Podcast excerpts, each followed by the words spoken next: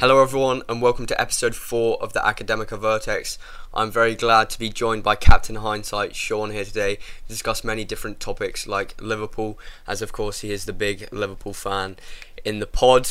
Um, we're also going to talk about Everton, um, their new management under without Carlo Ancelotti. Sorry, um, West Ham, Antonio, whether he can stay fit. So be sure to stay tuned in for all of that. But first of all, Sean, how are you doing?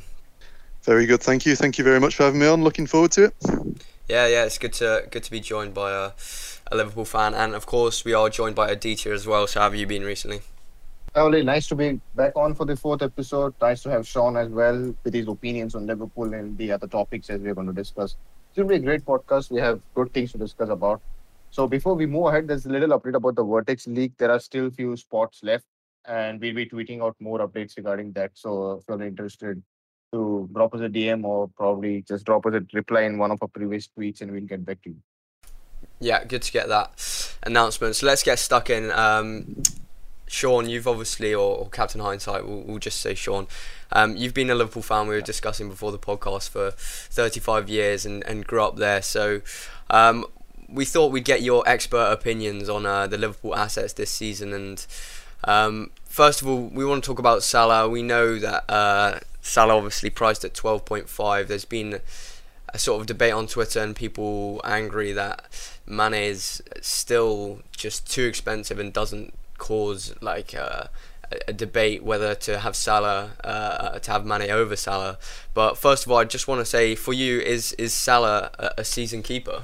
So I'm gonna have a really really strong opinion on this. Um, it's gonna sound crazy because I'm a Liverpool fan. I've been a Liverpool fan all my life, as you just mentioned. Uh, my short answer is no. I don't think he is a season keeper. I know that's probably going to shock a lot of people who are listening, but I think actually this is the first ever time FPL have found the price point for him where it prices him out of being, a season keeper. Now, just to go into a little bit more detail on my opinion and why I think that, I, I actually do a little um a little spreadsheet as a lot of people do, sad as I am, and um, I did a little look at the, the points potential per million and uh, the, the, potential added value. So, just to give you some numbers, to throw some numbers straight at everybody, um, every time a season ends, I normally take the top 20 points finishes of the previous season and divide it all by the total price to give you basically a premium points per million. Last season, that came out at 21.34 in terms of numbers. And I just did a little comparison at his price, which is 12.5, as you just mentioned, compared to the likes of Bruno, the likes of Harry Kane, even the likes of Vardy and Kevin De Bruyne. There's only actually two that come out negatively in value terms on that list. Uh, one of them is Kevin De Bruyne, which I don't think many people are considering to start the season with, at least. And the other is, in fact, Mohamed Salah. Um, he should have been, according to my research, he should have actually been closer to 12 than 12.5. I mean, on FPL, everything's got to be done in 0.5. So for me, he is actually overpriced. So is he a season keeper? No, he's not a season keeper for me. Is it suicide to go without him at the start of the season? Probably yes, also. So he's he's definitely going to be in the start of my uh, my drafts, and he is right now. He's absolutely solid for captain for the first week. But honestly, the long term, no. After this, after this initial run of say five weeks, I'd really start reconsidering having him in the team. So no, for me, he's not a season keeper. It's it's strange you saying that um, because I've had Salah. I've, I've only played three seasons of FPL, and last season I had him from season one, uh, from game week one to thirty eight. Season before it's the same story. So it's an interesting point point of view. And um, even when he got COVID, I still stuck with him on the on the subs bench and didn't take him out. So um, I remember that episode uh, last season, Aditya. But uh, are you is he, is he in your current draft so far, Aditya? Yes, yes, yes, absolutely. He was. He's in my current draft. I had him first. I just put him first, and then I put Fernandes up. So obviously bias here, but nevertheless, uh, overall over the last three seasons, I've just probably transferred Salah maybe just three, four times, maybe when Liverpool have a blank blank week or when it was a free hit or something just like that. Personally, I've just not removed him out a lot. And last season, Lateriser, I think didn't transfer in Salah, and it kind of turned out to be a bit bad for him. But last season kind of gave us a pretty different aspect on Mo Salah because he wasn't consistently returning points. He was giving or returning points in stretches in certain games he would haul, in certain games he would get the odd five, six pointers. The next three, four games he would get his odd two pointers that went frustrating out. So that kind of is impacting people's decision making for this season, looking at his past performance, especially the last season one, and he's not been able to emulate the performances of what Mo Salah did two seasons back before last season. So looking at that, that's why I think people are kind of hesitant to keep him on a longer run. But I think with respect to the start of this season, looking at Liverpool's obviously three fixtures, uh, they play Norwich, Burnley, and Chelsea. So obviously those three papers, uh, those, those three fixtures on paper, I think we need to fancy keeping in Mo Salah. And I think last season they played Leeds and he did score a goal, he scored a brace from them. So I think just hold on to Salah at the start. Let's see after four five weeks how our entire squad performs because generally the draft which we make now or which we have now that's about 10 days before the season starts and the draft that we have a day before the season starts is going to be completely different. We are going to have different set of players. Probably people are going to transfer in different differentials just to for the first initial weeks and then use their wild cards and build a different team. But at the moment, I would say for me over the last few seasons and what I'm considering now, I'm definitely going to hold on to Mo Salah and I'm going to probably not term him as a season keeper now, but let's see over the next five or six game weeks or so what kind of results he manages to give us, and then probably we'll decide if he's worth while staying in our spots or not. Yeah, Aditya, if we can come back in, um, I, I totally agree with what you're saying about the first five fixtures. Like I said, I think it's suicide to go without Salah for the first five fixtures just because of how much we're going to be captaining him during that period. He's, he's going to be the number one captain choice for a lot of those games in the first five for sure. Um, but just to again qualify what I was talking about for the long term run, according to what I've been looking at for value and performance wise, if you can't always say that every season's going to be the same, of course not. But in order for Salah to be Salah to be value at that price over the long term, you should be looking at captaining him around a third of the season. Uh, and that would make his price actual value for, for a captainable player. Now, maybe some people do. Maybe some people do captain a player a third of an entire season. For me, it seems unrealistic. I was looking back at my data from last season. I had a pretty good year last year. Finished uh, 1.6k, and the, the, most player I'd ever captained was I think it was a uh, Son just uh, 11 times, I think it was. So, yeah, on, only a quarter of a season maximum I've ever captained somebody really. So, a, a third of captaincy, I can't, I can't see it for Salah really. And the other thing to add is, of course, it's still up in the air right now. I won't ever back against uh, going for three Liverpool. But if Harry Kane moves, it makes a lot more sense value wise to just give Harry Kane the armband for most of the season if he's at City and pick, for example, Robertson, Jota, and Trent that I think could be a good way to do things long term. But do you really realistically see Diego Jota now being integrated to play a much bigger role than being a sort of uh, a backup for Firmino? Although Firmino uh, did play in the Copa and he's, I think, back or is in isolation or has been given the rest for a few weeks. So do you think Jota is going to kind of take the place away from Firmino and go to establish himself as a starter rather than a rotating or a bench option?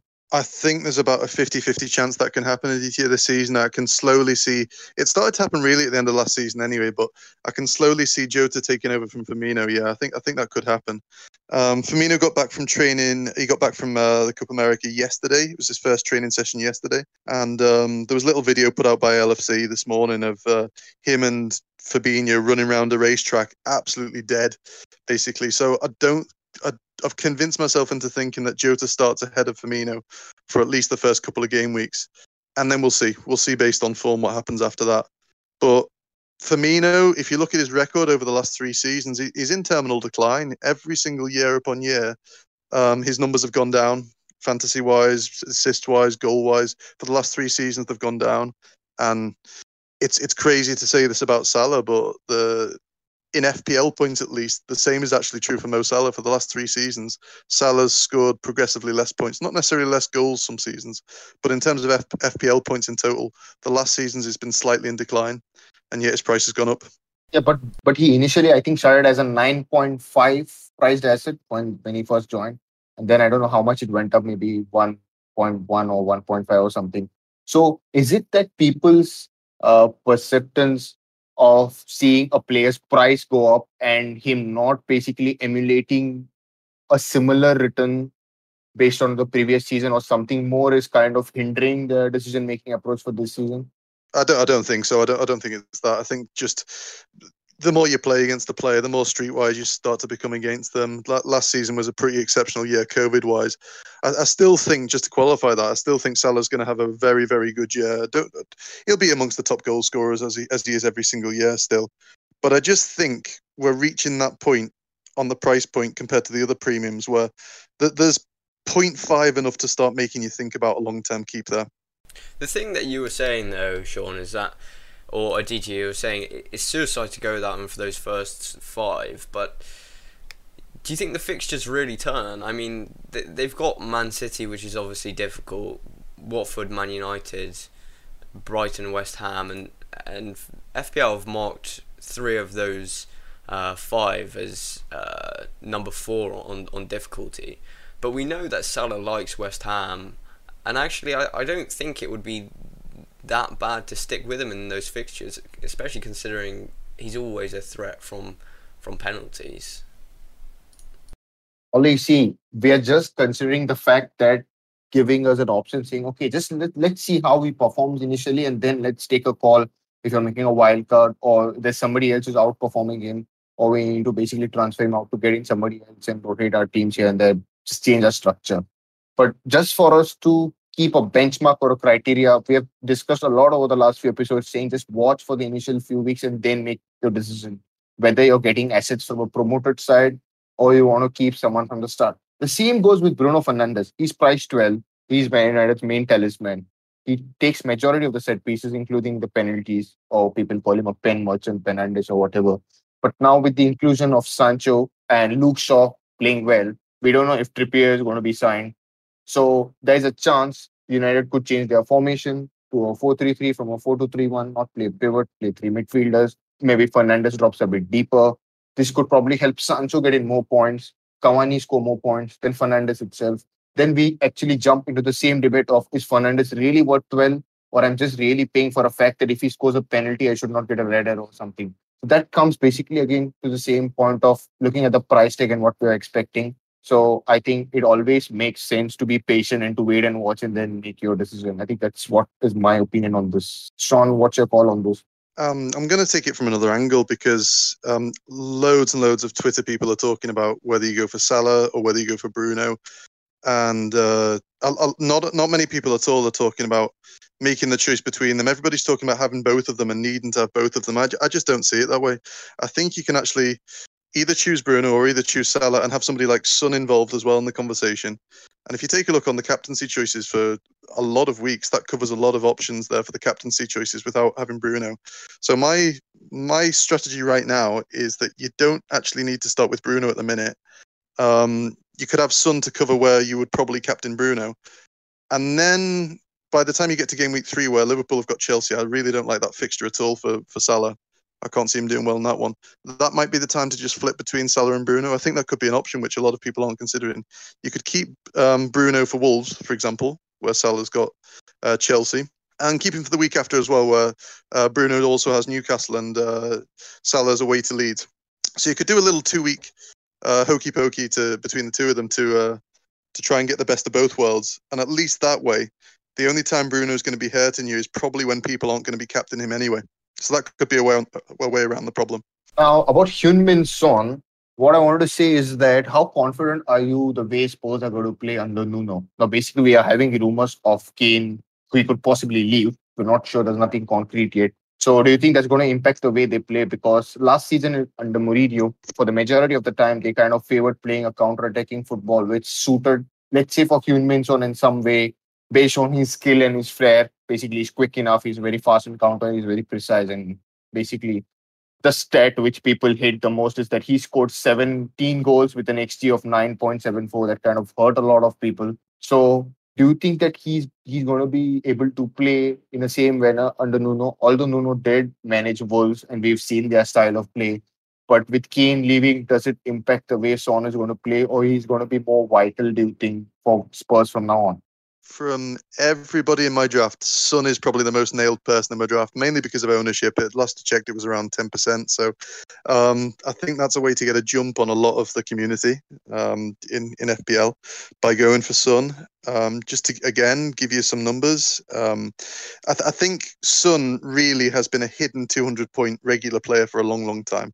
Last season we know he exploded, but there was always something. There was always sending sending offs or injuries that stopped him from getting to that point. But whenever he's had 2,500 minutes plus, he's always performed. So I, I don't think as an asset you need to worry too much about him. Um, I think a lot of people are put off by him because he's got Man City in the first fixture. I don't know if you remember last season, but Spurs played Man City very early on. They actually won, and Son scored and got three bonus points in that match too. So I don't even think that's the scary fixture. And then obviously they've got a run of three relatively easy fixtures after that. So as I say, I'll be looking to captain him from then onwards. About the Kane thing, um, if Kane does go, I even would say that that would benefit Son more than anything. Okay, it's a new management style, but historically, Son's XG actually doubles without Kane whenever Kane's not on the field. I'm not too sure if anybody knew that stat, but it's it's true. It's out there. And we can also assume that Son's probably on penalties without Kane as well. So I only see positive reasons. He's going to be the main man. He will become the talisman at, at Spurs without Kane. So if anything, I'd be even more encouraged to go for Son without Kane. Really? That is, that, that is an opinion I'm really not not baffled by, but the amount of times that we saw the tweets from FPL goal Son assist Kane, goal Kane assist Son, it, like the two link up very very well together, and uh, I don't have the stat to hand, but a lot of Son's goals have to be as, as like assisted by a, a deep lying forward like uh, Harry Kane. So I know that you say the xG goes up, but that that's that's something that surprises me in in a way. I wouldn't have thought like uh, Son would be as appealing without without Kane because although he can score and he will be on penalties, he does he does need that service as well. I currently don't have Son in in my draft. I mean, my draft is a bit all over the place, but um, that's a that's a surprising stat to hear. Actually, I didn't I wasn't aware of that, but. Uh, I don't think Son could be the same force without without Kane. What what do you think, Aditya? as I said again, even I'm kind of doubting that at this point, but it could prove to be beneficial even for Son. As Son said, he could be the main man in the attack and everything goes through him probably this time. And Son's ownership at the moment is about 17%. So yeah, it's gone up. So, it's, it's double them with more people. Yeah, so I think there's a, there's a lot of people who are logging in, maybe auto picking their teams now, and that's why it could have gone up, or there's people genuinely getting in for a reason. But yes, the, the same can go either side. Now, since Spurs play City game week one, and then I think from game week two to about four, it's the fixtures are good on paper. The same can go with Man City, perhaps because they play Spurs, and then their fixtures are also, I would say, they have to play Norwich, uh, Arsenal, and Leicester. So there could be people even looking to get in Sterling or De Bruyne or somebody else from City, and there could be even people looking to get in Son and there's the added advantage of having Fernandes or Salah in your drafts now and then shipping them up later. So basically, we just have about about what seven premium so-called midfielders who are priced about 10. That's Salah, Bruno De Bruyne, Mane, Sterling, Aubameyang, and so on. So with most of us just going for Salah, Bruno, and then maybe one of uh, Son or De Bruyne or Sterling, there's not a lot of variance in our squad. So let's see where things go on. But I'm kind of a bit hesitant to go towards Son at the moment. But I need to be sure if whether Kane stays or whether he leaves before the start of the season next week. So based on that is what I'll make my call. And my draft is not at all certain at this point. It's the same draft I have been stuck on over the last two weeks or so. Was I think it's better for me me to make a decision as we get closer to the start of the season, just a day before, so we'll have good information and stuff out from respective clubs and updates. I mean, it's difficult to tell enough. with the ownership because, like, right now there's only like two and a half million registered players, um, and I think last season it was between seven and eight million total players. So I don't know if these two and a half are representative as more keen FPL players, and we're waiting for the casuals still to register their teams, and that's a more sort of representative, effective, uh, representative ownership of. Uh, like the keen FPL players, but um, I think we'll see ownership change quite a lot in the next next week or so because um, if we compare the amount of total players from last season, there's still a lot of players to, to register and sign up. It's a strange one. It makes you wonder how many zombie teams there actually are in reality, or how many people are making multiple teams. Because yeah, it does seem quite low compared to the normal amount. Maybe people are just footballed out with the Euros. Yeah, yeah. Sorry, you. I sort of interrupted. You were going to say something there, Sean. Oh, Sean. Sorry. Uh, just, just to come back before I was um going back to the premium midfield conversation. Um, the Man City assets are just a headache for me. I, I really don't know what to do with them. It's, it's the same old story. It's just the rotation issues with them that um, I've got a problem with. Um, it was a question for Aditya. In fact, would you consider? I don't know if price-wise they're actually qualified for this statement, but would you say Havertz and Mahrez are premium midfielders or not? Mm, that's actually a good question because when I was finding out the numbers for these players, I took 10 million as a sort of a benchmark for premium. That's what I think most of the people in the community are looking at. But I think anything close to nine, I would probably go down to say as premium. But anything, I think 8.5 is like it's like people term midfielders or any players until 7.5 as let's say until 4.5 is what? 4.5 to 5.5 is like budget 5.5 to 7.5 is like mid-priced. And then this 7.5 to about 9.5 is like in the middle zone. It could be a premium if you want to call or a mid-priced option. Then 10 is basically a premium. But Havertz and Mahrez I think uh, the price about 9.5. You have, I think, Sancho for 9.5. I think so. I think they're 8.5. Sorry, I think Mahrez is 8.5. Mahrez and uh, no, Mahrez is 9. Mahrez is 9. Havertz is 8.5. is 8.5. Yeah, and then you have Sancho, Rashford, and all at 9.5. So I think I wouldn't technically term them as premium, but looking at their respective teams where they play at, I think for the respective teams, they could be premium assets from there. Like, I think from Chelsea, I think who's the most expensive price player from Chelsea? If you can maybe just have a quick glance. I think it's uh, Werner.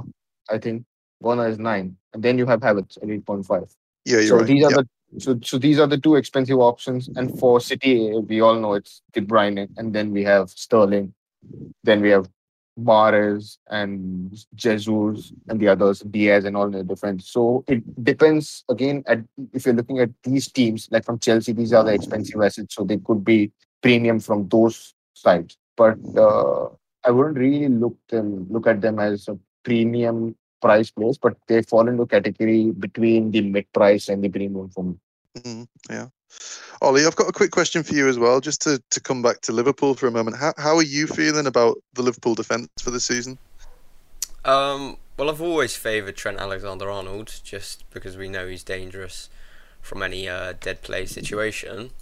Um, currently in my draft is Stones and Dias. It, it is it, the thinking behind my draft right now is if I get Stones, Dias, a Man City midfielder in Grealish and Kane in Aston Villa and Tottenham shirts, then I could end up with five Man City players, which, which I think would just look quite good bef- before the deadline. Um, but no, I, I'm I'd be almost certain that I'll switch back to Trent Alexander-Arnold come the deadline, um, because although we did see, if we're going to be honest, he wasn't as lethal from free kicks last season. Um, I think he lost he lost a bit of his sort of flair um, from free kicks, and I don't he didn't score as, as many as he has uh, in the previous season. But I could definitely see Liverpool keeping clean sheets with with Norwich, Burnley. I think Chelsea and Leeds would be uh, ambitious to, to keep clean sheets, but Crystal Palace and Brentford then yes. Um, and with Van Dijk back um, and the signing of Kanate or Kanate, I'm not quite sure how you pronounce it. I, I'd be confident of Liverpool keeping clean sheets. Um, but you were saying before the podcast you don't think Liverpool would, would challenge for the title. So is is defence sort of a, an area of concern for you? Just from a footballing perspective, the way I see the table going is, it. I, I think it's going to be a foregone conclusion if if Man City do sign Kane. I think there'll be an absolute chasm between them and everybody else. Then I see a little bunch up probably between Man United, Chelsea, and Liverpool. And um, it's for me that Trent, yeah, there's, there's absolutely no worries on Trent coming into the team. But an actual double up on defence, I, I just don't know. It's it's a wait and see with Van Dijk. It's a big, big injury, and you you have to be concerned that he will come back to be the same player or not. I think from an attacking point of view, that can help Trent still because you talked a moment ago about the crosses. If he's aiming at Van Dijk's head from a corner or Konate, who's an absolute beast in terms of size, I think that can increase corner goals, which of course is points in the bag for, for Trent's corners. But defense numbers wise, I'm not sure. I think it's just going to be a wait and see. I, I really want to wait for a couple of weeks to see how we are defensively, uh, to see if it's defensively solid. Attacking wise numbers, I think Yeah. will go back up again, but defense, I'm not sure. Well, I think it was difficult because last season, obviously, I still had Trent in the team, and they were playing with Nat Phillips and, and Rhys Williams, and obviously with Liverpool's defensive problems last season, it was difficult for Trent to rely on d- defensive points. I mean, but you have to feel that now they've got they've got everyone back, haven't they? They apart from obviously Van Dijk, who's still coming back from the big injury. Is there any centre backs right now who are not not in? Like, is Matip maybe not in the in the squad or something? I, I might have saw somewhere that he's injured, but they've they've got a lot of backup now. They've they've got Nat Phillips, who's proven that he is actually a pretty good centre back. Um, they've got Gomez, Van Dijk, um, and Matip. So they've they have got a lot of and, and Kanate as well, obviously. So they've got a lot of backup, and I do believe that Liverpool will go back to that what 20, 20, 2019 squad where they were defensively pretty solid. I've had fingers crossed from it. Maybe, maybe it's because I'm a Liverpool supporter and so I'm I'm very critical of my own team. But yeah, ev- everybody's back defensively wise. Everybody's had minutes even in, in closed behind doors friendlies. Uh, Van Dijk came on and absolutely got spun with his first touch by a Hertha Berlin striker, and who went on to score. In fact, but I think we can give him a break considering how long he's been out. Friendlies don't mean much, but it, it is it is in the back of my brain and. Uh, the the trouble with Matip is I actually think Matip's an amazing defender, but he, he can't stay fit for more than two weeks. Unfortunately, you just can't rely upon him. Konate is an interesting one. I think, like I say, I think he can be a real threat from corners as well as Van Dijk. So those are probably be the first choice pairing together if uh, if they can all get regular minutes and get fit again. Yeah. All right. So move. We're gonna move on to uh, your rivals, um, Sean. I'd like to talk about Everton a little bit. Um, obviously, they're under a new management. Um, do we think that Digne is going to be an option this season? We're talking about Trent um, at the back. Do we think that defensively, Everton are going to be solid uh, without Carlo Ancelotti? Uh, I'll, I'll go first on this one then. So um, Digne's in my draft, and I don't think even since my first draft he's been out of it. Um, just Benitez as a manager, I know quite well. It's it hurts that he's gone there, but um, he does set up very, very defensively his teams. He is probably a downgrade from from Ancelotti in terms of management ability, but the one thing he can do is set up a defense well. And um, I, I don't just think it's about how solid the defense is going to be with Digne. I'm, I'm looking at what's gone on with their squad. Um, Sigurdsson, I don't think we need to talk about the reasons why, but I don't think he'd be featuring much this season at all. And uh, James Rodriguez, just before uh, the end of last season, I don't know if you guys remember, but uh, the team was still playing and he was off to Colombia to go and see his family on a plane and posted some pretty pretentious stuff on, on Instagram about it. So he's definitely not a favourite with the Blues supporters anymore. And the impact for that for Digne, of course, is Digne might be on more or less 100% of set pieces. If that's the case, he's he's probably going to be taking all the corners, all the free kicks, and some of those were getting stolen from him last season, either from James or Sigurdsson. So I'd expect the assist numbers to go up a lot. Maybe some direct free kicks as well. He could get some some points from that avenue. So I would not be surprised at all if Digne gets gets somewhere near his record points total in FPL. And Aditya, you were talking about Richarlison before the the podcast. Do you want to just run us through that? Yeah, but before I go to that, I want to go back to our debate or our small chat on Liverpool's defense. Unfortunately, because I kind of prepped myself a lot with some numbers about Liverpool, and you kind of did give me the opportunity to, to speak there. We sort of got a bit Nevertheless- carried away. Yeah, yeah. Yeah, I think you got you guys got a bit emotional there, all you Kloppites. So what I, what I would like to say is that let's let's look at the last season. So in 38 games, Liverpool what they considered about 42 goals. They kept 12 clean sheets, and they just let they just had in about like 332 attempts on goals, which is the second best in the league last season, and only about 109 which came from out of, outside the box, which which was the best. So overall, Liverpool's defense on paper didn't perform bad, but with us seeing and watching few games, it did make us feel in that way, seeing that oh they're looking bad. Obviously, without Van Dijk, without Gomez, having Fabinho play in the defense, having a lot of trouble rotations here and there with no proper options. But in terms of the big chances, they considered about 81, which was the seventh worst. And they made about 21 errors, which is because the second worst last season, out of which 10 of them led straight to a goal, which was the worst in the league. So that is a sort of a negative point, what I would like to bring.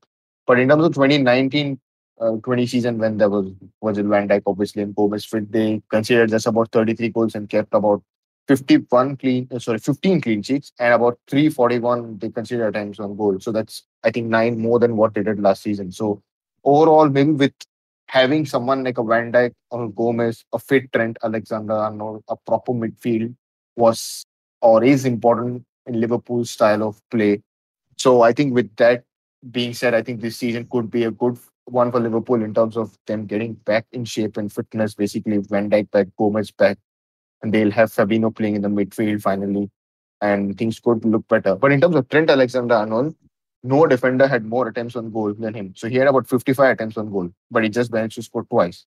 Now, in terms of crosses and corners, so Trent had about 200 made about 297 crosses, whereas Robertson made about 294. So, although last season at the start it was Robertson who looked good, but towards the end it was Trent who started to look much better. But unfortunately, got injured and didn't play for England in the Euros. But I think I'm quite happy keeping in Trent, uh, keeping Trent in my draft, and I think the season kind of looks promising for Liverpool with Konate back. I think Matip and Konate are going to play. I think for the first game, that's what I think I read on Athletic few weeks back. So I think it looks good for Liverpool, and let's see how things go on for them. But I think Trent is someone I think we should be keeping in our team. Now, Richarlison, Okay. Now, unfortunately, I have not done my homework on Richarlison, and today Brazil, I think, managed to go through the finals uh, for the Olympics they play against Spain. So let's see where things go on with Richarlison and with regards to Calvert-Lewin, whether it hinders his performances and all. It's going to be interesting to see. But Calvert-Lewin last season was on fire at the start, went missing in the middle. I think since February last season, he just scored about five goals. So his form kind of dipped. And Benitez is renowned as a much defensive manager, as what we all know.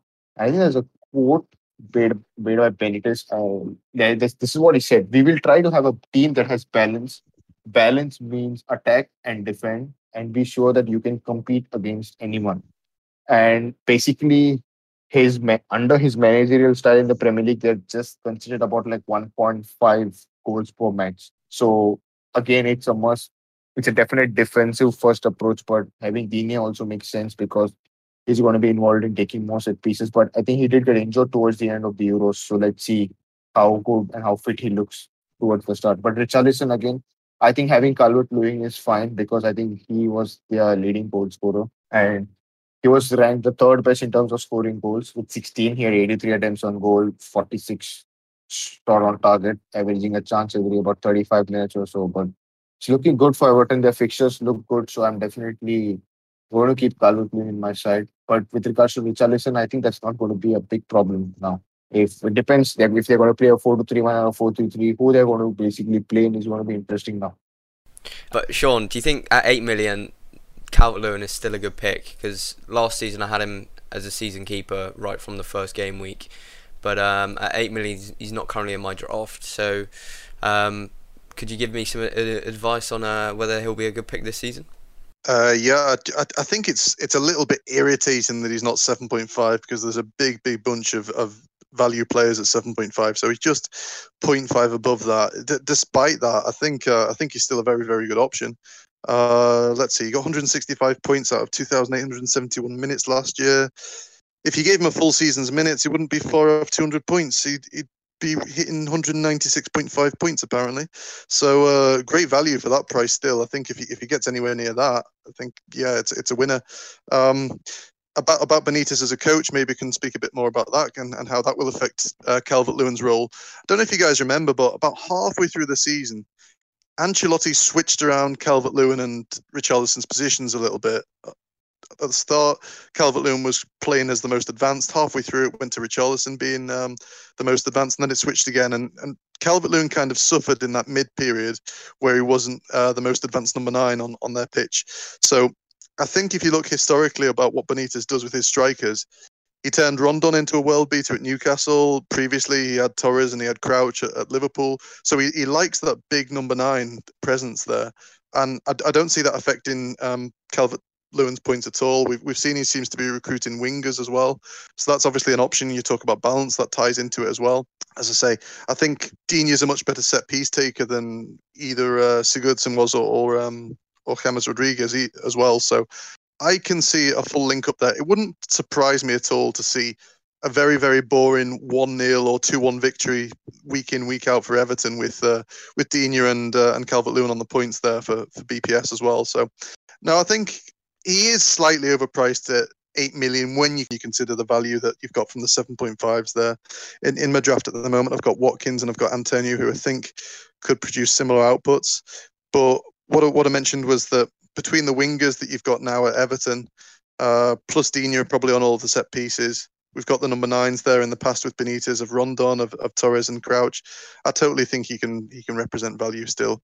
Maybe maybe there's better options, but at eight eight million, yeah, I think him him and Digne are definitely the standout options at, at Everton there.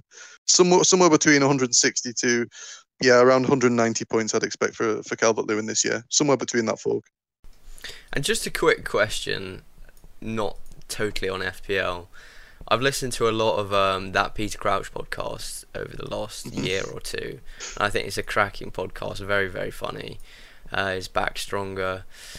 Um, obviously, I do remember Crouch a bit, uh, and I remember him playing for Burnley because I was a bit older then. But what was Crouch like really in 2006? That sort of era. What what what do you have any memories of watching Crouch at, that sort of era?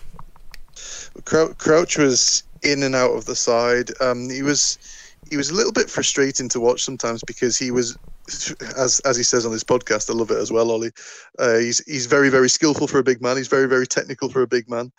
Um, but yeah, he had a bit of a competition as well. I mean, it was it was Torres that forced him out of the side in the end, which is fair enough, and he admits that himself that you know it's fair enough that Torres was a much better player than he was.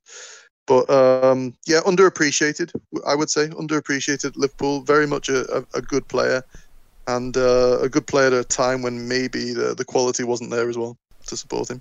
Mm, yeah, interesting because obviously it is a cracking podcast, and I've listened to a lot of it, but I haven't really seen a lot of his his time at Liverpool because um, I was only about six or seven years old. Um, so yeah, uh, just on a, on a side note. Um, so yeah, there's some interesting stuff on Everton, and um, currently I don't have anyone any Everton assets in in my draft, but certainly Digne will be the one most. Uh, sort of most wanted or most on my watch list for me with Calvert Lewin sort of on the edge. But as you say, at 8 million, it just doesn't appeal as much as a 7.5. It's interesting how much 0.5 can make a difference because I currently have Watkins in the draft at 7.5, and you're, you're completely right. If he was 7.5, I think he'd definitely be in there, to be honest. It's just that tiny difference. But I think, I'm pretty sure Edinson Cavani is, is uh, 8 million as well. Do you think do you think? Oh no, I think he might be eight point five. Yeah. Yeah, he's eight point five. Eight point five. Do you think that some people? I mean, Aditya, this is obviously a question for you as a Man United fan as well. But do you think some people might be sleeping on on Cavani a bit? Like he was so like. Obviously, I don't. I'm a bit anti Man United. I don't particularly like them, but. I think he was so brilliant last season, and he was just a goal scorer, really. So, do you think Aditya potentially people are sleeping on Edinson Cavani? I think there's a chant, right, for Edinson Cavani. Was give it, give it, give it to Eddie Cavani. My singing skills very bad. So when we signed him on a free deal last season, all of us, or maybe some of us, I wouldn't count the majority fans, they might be having different opinions. We were wondering, why are we signing Edinson Cavani? Like, why do we need a striker? We have Anthony Martial. We we had Odion Ighalo. We were wondering, why do we need a striker? Then the answer was quite visible to us.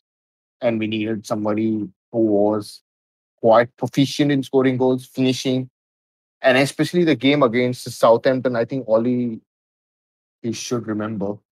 and he made out a tweet, or he tweeted out at that time saying, "Hey, Man United are about to lose" or something. I think it was like Cavani who scored twice and Fernandes scored once, and United beat Southampton three one at St Mary's. So that game kind of showed me, or showed most of us the value of Edinson Cavani and how he was very, very underrated, underappreciated, and not being respected a lot in the footballing community because he played he played for PSG and he played with Neymar and Mbappe and he kind of got lost with those two superstar names. But as a United fan, we are quite happy and privileged to have a striker of that caliber and with him being present, he's able to share his lessons and help the others evolve and develop around him, especially Mason Greenwood. We have Rashford, Sancho, and the others, offensive players, Elanga and all. But at 8.5, I think people are kind of sleeping on him. He's going to be a pain player, key starter. He should play most of the games. Martial is just back from injury. He had his training now, just started to rejoin the squad. So we'll have to see and we'll see how Ole Gunnar Solskjaer is basically going to integrate him, Yeah. where he's going to play Martial and all. But I think Cavani is someone who we need to keep an eye on. I think with Sancho signing for the club, our right hand side was in a desperate need of a proficient attacker, somebody who can create chances, cut in, create spaces for the others to run in. We lacked someone of that quality. And it was Greenwood, was Dan James, or was Mata, or was we are playing a diamond or a narrow formation or something. We did not have a proper winger and we kind of struggled. And even when Bissaka is not a very offensive oriented player. He's not Trent Alexander, not because he's not gifted with those offensive abilities, but although he has shown over the last few seasons, the end of last season, that he's kind of capable of moving and advancing forward. So with Sancho in there and with Fernandes also stepping up, and uh, with I think Pogba is probably going to stay now, is it what it seems. And if we sign a midfielder, I think Cavani is going to have a lot of fun scoring more goals. And with even signing Varane, I think they are going to kind of play more sort of offensive manner now. So I think Cavani at 8.5 is good. But again, that 0.5 debate, because you have Calvert Lewin at 8, and if you go for Cavani for 8.5, you're spending the extra 0.5, 0.5 uh, which you could have spent somewhere else. So that same debate of spreading your team value in the picture here again. But I think if I'm not going for a premium striker, but for, for me at the moment, I have Watkins and Calvert and I'm playing with five midfielders. That's my current draft, but that could change. So, but I think 8.5 Cavani is someone you should definitely keep an eye on. And if you are interested, and maybe you don't want to go the route of maybe having Fernandes, remember, I think having Cavani kind of justifies that. Aditya, I've just got a quick question for you. Can you give me a percentage of how certain you think Cavani will be starting against Leeds? Oh, okay. We are about what 11, 12 days odd from the kickoff. So as of now, I'll say 99. Oof, That that's one high. person is 99, in wow. Solskjaer's hand. Yeah, Like, but even last start. season, he wasn't starting quite a few games. He wasn't- wasn't like, but there wasn't many That's other true. forwards in the squad. See, he, he he's not Rashford. Okay, he's he's, he's old. He's about what 34. His experience, he's quite injury prone. He had a few injury scares here and there last season. So we had to basically rotate him in and out and keep our focus on the Europa League, and we bottled it. But uh, we had to look at a longer run and preserve him for that. But now he's our key striker. Martial is back, and we have a decent amount of youth players in like Elanga, the Greenwood can play, Shola Shoretire could play. We have few little bit rotation options here and there in games wherein uh, there is a chance that Cavani could be benched, but I think he's our top man. I think once Martial is back fit and is showing the same form and caliber that he showed, I think when it was on a project restart or so, I think then would be the debate of maybe it's time to maybe rotate Cavani or bench Cavani or so. But I think until that, Cavani is going to play. It's giving me a headache now. I, I, I do rate him as an asset, Cavani. I think he is a very, very solid asset in FPL, but it was more the playing time that I was concerned about. And if you say he's 99% certain, certain to start, that's that's going to make me question my drafts again now. He is a good player. I do rate him. I mean, yeah, I, I actually quite. Although he's a Man United player, I, I quite, I quite like him. I think he's a, he's a very like, he's very talented and he's, he's technical on the ball, but like he's also a classic, you know, number nine striker. he's a bit. He's we've seen his skill when he scored that whatever yard lob. It was like forty yard lob, but we've also seen him just score sort of, you know, in and around the box goals. So. I think it's, it's difficult, as you say, when you're getting old, when you're 34, you said, Aditya, it's, it's difficult to um, to to play 38 games in the Premier League and then on top of that you know European competition and then domestic cups too. So, but you're you're completely right when you say it's giving you a bit of a headache because it's now giving me a bit of a headache. Because I, I thought he'd definitely be more expensive than 8.5 he'd be at like at 9 or something after last season. But if he can get a good run in the team I think he could definitely be a, a great option to sort of cover Man United. Um, or and maybe go without Bruno and have Cavani as like a, a replacement as for, for the Man United but um, yeah, cover him early on, yeah. Yeah, yeah, it's it's um, difficult, but and does does anyone else have uh, any other points that we'd like to make? I think um, we're getting on to about fifty minutes, so we might spend another half an hour if we uh, go through all of uh, West Ham's uh, sort of options. But if if we have any other points that we want to make, uh, just on on quick notes, feel free. I do just have one very, very quickly whilst we're still on Manu, and it's a it's a question I'm asking myself all the time, constantly. Effective ownership has caused me a problem on this one. I've I've got Luke Shaw in my draft right now. I, I'll be quite honest. I, I really have my doubts. I really have doubts about Luke Shaw. I think that he's he's overhyped by the community, and I think that the Euros has probably fueled that a little bit more. I'm also having a Man United defender. If I wasn't looking at effective ownership, and if it was just trusting myself, I'd probably go for Wan-Bissaka over Shaw. So I'd I'd like somebody to talk me into Shaw a little bit more. Uh, well, Aditya, I'll leave it to you to talk you into Shaw. But for me, I think they're both priced at five point five, and Shaw is obviously more attacking. Um, I mean, the only Wan-Bissaka got 20 see. more points last year. I know, I know, but the only only problem I could see is sort of maybe Telles. I know he's injured at the moment, but sort of breaking in, in the starting lineup. But I think there's a few players in the Euros that you know outperforming the national squads compared to their club squads. Like I think obviously Pickford is hugely. I think he's marvelous in a in an England shirt, and I think he's average in an Everton shirt. So, well, anyway, Aditya, what what was what what was appealing about Shaw over Wan-Bissaka? Well, I think in the first episode of uh, this season's podcast, I did speak a lot about Luke Shaw, and I've always been a great positive advocate for Luke Shaw. And we as United fans, and I personally, I think I'm very glad seeing that he's able to play at this at this level, fulfilling his potential and what we basically intended to do was to have a left back pose as good as maybe Patrice Evra few years back in and we did get in Shaw with that intention because we did not have proper left backs. And he started playing decently at the start, got injured. I think it was against uh, Eindhoven or somebody else in the uh, Eindhoven or AZ, I'm not sure, in one of the Europa League games, and he got injured. And now I think he's back. And with uh, basically under Mourinho, he wasn't happy because basically everybody saw it during the Euros, the debate of Mourinho having on Luke Shaw and basically Shaw all the stuff here and there. But I think with Solskjaer in for the last few seasons, what has happened is that he's been allowed to progress ahead in the final third, create chances, bomb ahead, overlap, take his attempts on goal, be more involved. And even I think last season, in terms of United, we created more chances from our left flank. And it was Luke Shaw who created who created the second most chances for United I think the first was Bruno with 95 or so, and Shaw was around uh, 65 or so, if I'm correct. I'm, I'm not pretty sure about those numbers. But I think with Sean basically saying that, oh, Wan-Bissaka has got 20 more points. I think, if I'm right, Wan-Bissaka nearly played all the games, whereas Shaw missed few of those. So I think there's a difference in the minutes played.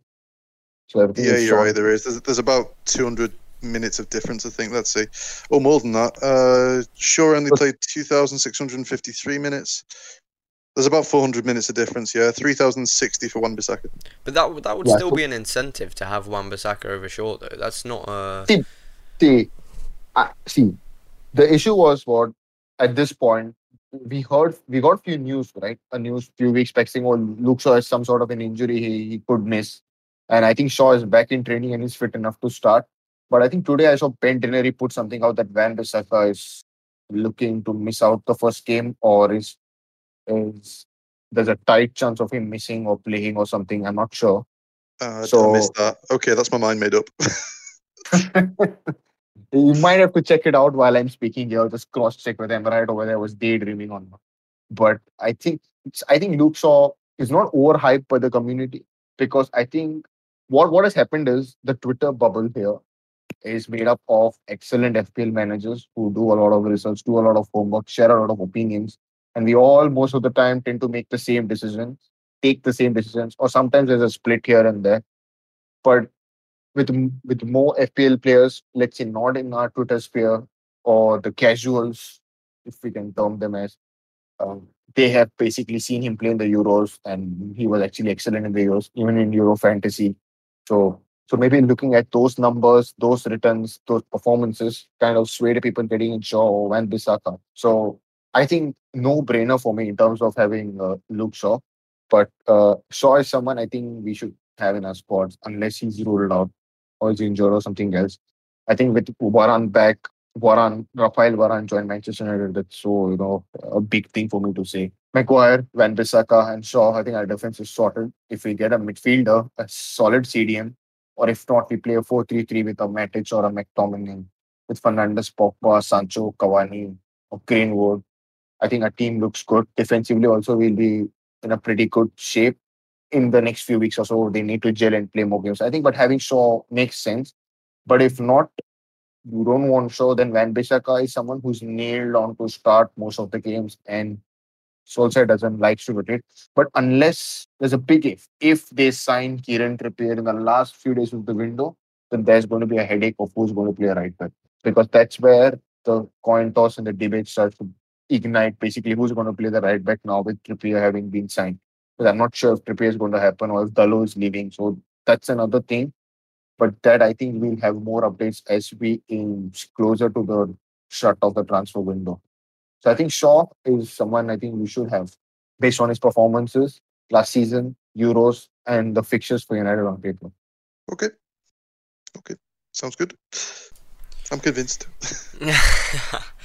All right, I think that wraps up just about everything, guys. Um, so yeah, I mean, th- thank you everyone for listening. Um, thank you for joining us very much, Sean, uh, and giving your insight into that Liverpool uh, debate. But um, uh, yeah, I guess we'll see you next week, and stay tuned to keep up with us on Twitter, FBR Academica.